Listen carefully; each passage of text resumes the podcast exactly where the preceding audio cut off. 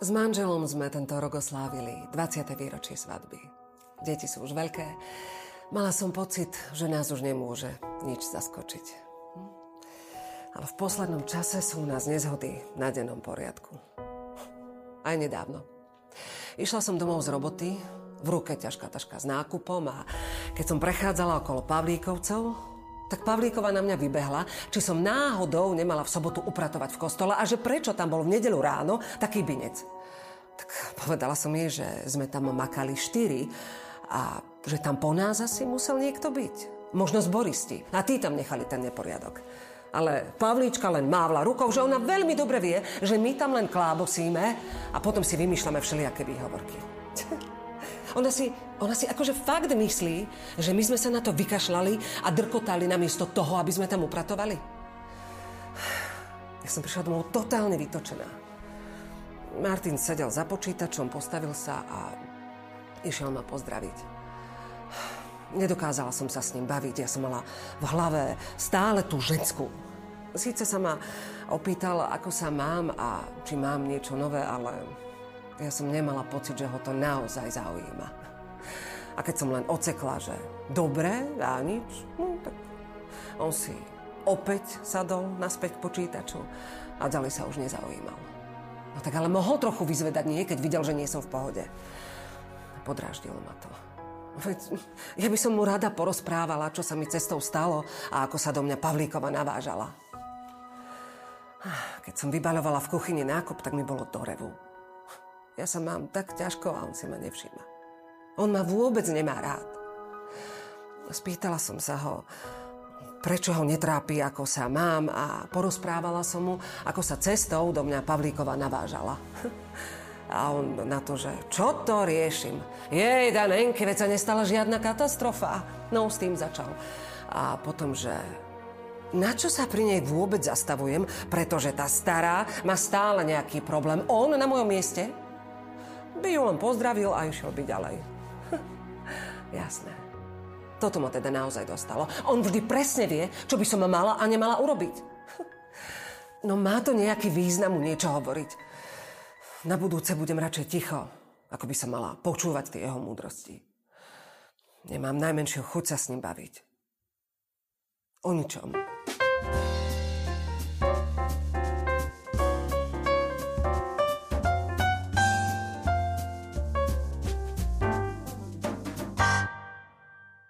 Príbehu, ktorý sme práve počuli, sa udialo pomerne časté komunikačné nedorozumenie dvoch blízkych ľudí. Tentokrát sme situáciu počuli prerozprávanú z pohľadu manželky. Keďže sme rozdielni, vnímame situácie a ich riešenia z nášho uhla pohľadu. A preto nás prekvapuje, ba až irituje, ak ten druhý nereaguje podľa našich očakávaní. A tak výsledkom rozhovoru, pri ktorom sme si chceli viac porozumieť, je často ešte väčšie nedorozumenie, ba až konflikt. Jedným zo základných prvkov komunikácie je slovo. Slovom vieme často pohľadiť, ale aj nesmierne ublížiť. Ako náhle je slovo ešte len v mojej hlave vo forme myšlienky, mám nad ním moc. Ale v okamihu, keď ho vyslovím, už si žije svojim životom a už ho nevrátim naspäť. A práve nezdravá komunikácia je najčastejším dôvodom, prečo ľudia, ktorí majú krízu vzťahu, vyhľadávajú pomoc. A ja pri stretnutí s klientmi často počujem, už sa iba hádame, nedokážeme sa o ničom rozprávať pokojne. Na všetko máme rozdielne názory. Draždí ma už dokonca akou intonáciou začne. Keď rozprávam málo je zle, keď rozprávam veľa je zle a keď som ticho už je zle úplne. Čo sú teda kľúčové prvky dobrej komunikácie? Počúvanie, pýtanie sa a hovorenie. V dnešnej časti relácie Dá sa to aj inak sa budeme venovať pýtaniu sa, čiže otázkam a tiež hovoreniu. Kladenie otázok je spôsob, ako sa viac dozvedieť o niekom alebo o niečom. Pýtame sa vtedy, keď nevieme. V našej bežnej komunikácii síce otázky používame, ale často slúžia viac mne ako tomu, s kým sa rozprávam. Už sa vám niekedy stalo, že ste si predtým, ako sa idete niečo druhého spýtať, položili sami pre seba otázku, prečo sa vlastne idem toto opýtať? Poslúži moja otázka tomuto rozhovoru? Alebo ňou toho druhého iba podráždim, prípadne zablokujem? Urazí sa a zostane ticho. Presne tak. Lenže ako sa mám teda pýtať, aby ten druhý so mnou hovoril? Jednou z pomôcok môže byť aj ako sa nepýtať. Nož nepýtať sa tak, aby ten druhý dostal šancu odpovedať krátko, jednoslovne. Pretože tak pravdepodobne urobí. Napríklad, chceš sa so mnou porozprávať? Nie, nechcem. Môžeš mi láskavo povedať, čo ti je? Nemôžem. Alebo budeš ešte dlho takto ticho? Áno. Toto sú totiž všetko zatvorené otázky. Ak položíme otvorenú otázku, čiže takú, na ktorú sa nedá odpovedať jednoslovne áno alebo nie, zvýšime tým pravdepodobnosť, že náš rozhovor bude pokračovať aj ďalej. Že sa náš náprotivok neuzavrie. Čiže namiesto budeš ešte dlho takto ticho? Ak mi na tomto vzťahu naozaj záleží, môžem radšej skúsiť. Naozaj by som veľmi rada vedela, o čom premýšľaš, čo ti ide teraz hlavou. Alebo čo by ti pomohlo, aby si teraz prehovoril? Alebo namiesto, už si konečne hovoril s tým protivným susedom? Ako si zvládol rozhovor s tým našim náročným susedom? Čo z toho bolo pre teba najťažšie? Ak chceme naozaj nadviazať hĺbší rozhovor, tak okrem zatvorených otázok je tu ešte jeden problém súvisiaci s otázkami. Sú to otázky, ktorými podsúvam tomu druhému, aby urobil to, čo chcem ja. Napríklad, Nezdá sa ti, že by si sa už mala konečne porozprávať s našim synom? Alebo nemyslí si, že by si naša dcéra mala už konečne uvedomiť, že týmto štýlom života si nikoho nenájde? Sú to príklady naplnených otázok, v ktorých nedávam tomu druhému žiaden priestor.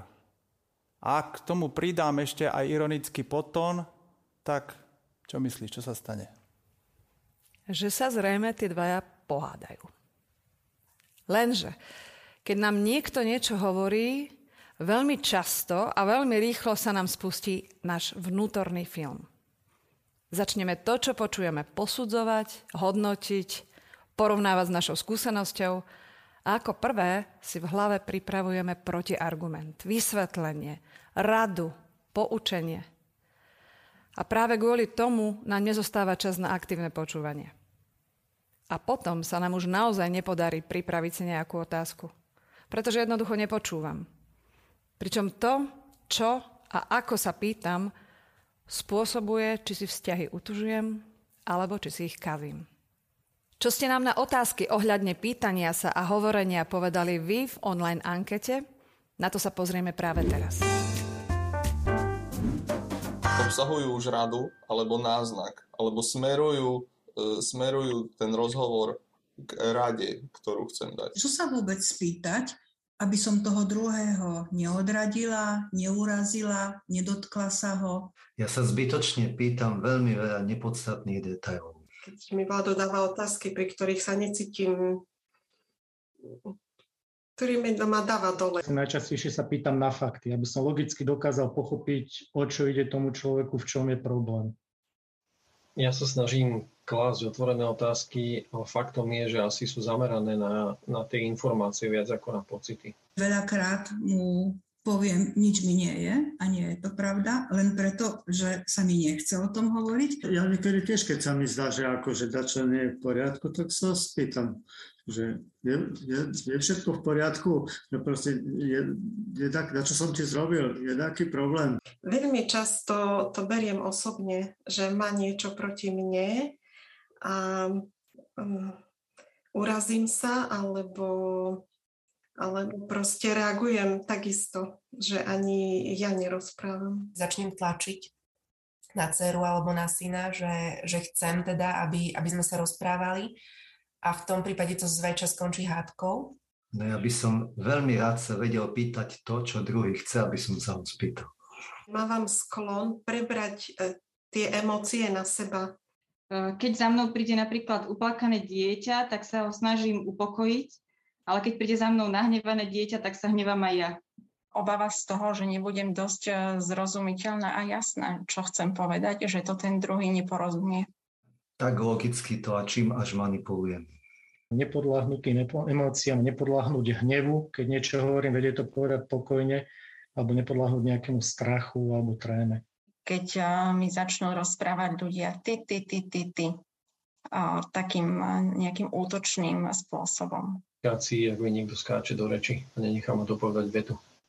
Tón hlasu, nejaký taký ostrý, útočný, šťavnatý. Ako mám reagovať, keď prejavím záujem od toho druhého a ten sa uzavrie? Počuli sme to aj v tej úvodnej ukážke, aj teraz v ankete. Typický scenár. Čo ti je? Nič. Čo ti je? Nič. Je pravdou, že ak napríklad Katka predo mnou odkryje svoje vnútro, stáva sa zraniteľnou. O to viac potrebuje moje uistenie, že sa môže cítiť bezpečne, že bude vypočutá, rešpektovaná a že to neskôr pri najbližšej hádke nevyťahnem, aby som ju ponížil. Mimochodom, aj vám sa stáva, že aj bežný rozhovor už po krátkej chvíli sklzne do hádky alebo konfliktu? Prečo? Lebo v našom bežnom slovníku dominuje ty jazyk namiesto ja jazyk. Ty ma tak štve, že ma nenecháš dohovoriť, ty mi stále skáčeš do reči. Alebo to si celá ty, už sa zasa urážaš. Ako by teda mohlo to, čo uviedol Kamil ako príklad, znieť lepšie?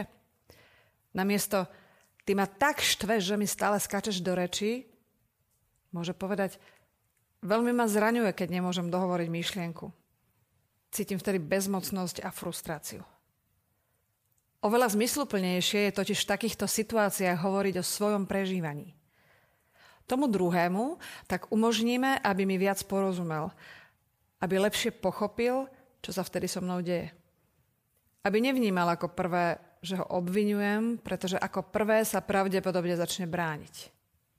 Ja jazyk versus ty jazyk narobil veru, že veľa komunikačných problémov aj v našom manželstve, v našom vzťahu. Ale aj vo výchove našich štyroch teraz už dospelých detí. Mojim tónom hlasu, rečou tela a hovorením v ja jazyku vytváram podmienky na rovnocenný rozhovor. Dávam najavo, že rešpektujem aj iný názor, ako je ten môj – Potlačiť v sebe svoje ego znamená aj potlačiť v sebe svoje očakávania a predstavy o tom, ako by mal ten druhý reagovať, čo by mal urobiť, čo by mal cítiť. Inak sa nám bude ťažko príjmať to, čo mi ten druhý hovorí bez toho, aby som to nehodnotil alebo neposudzoval. Je tu však ešte niečo, čo vstupuje do našej komunikácie. Sú to naše emócie a práca s nimi.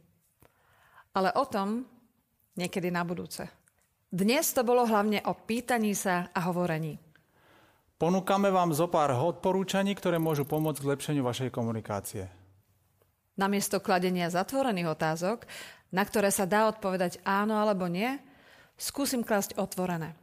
To sú tie, ktoré sa začínajú na kde, kedy, ako, čo, prípadne prečo.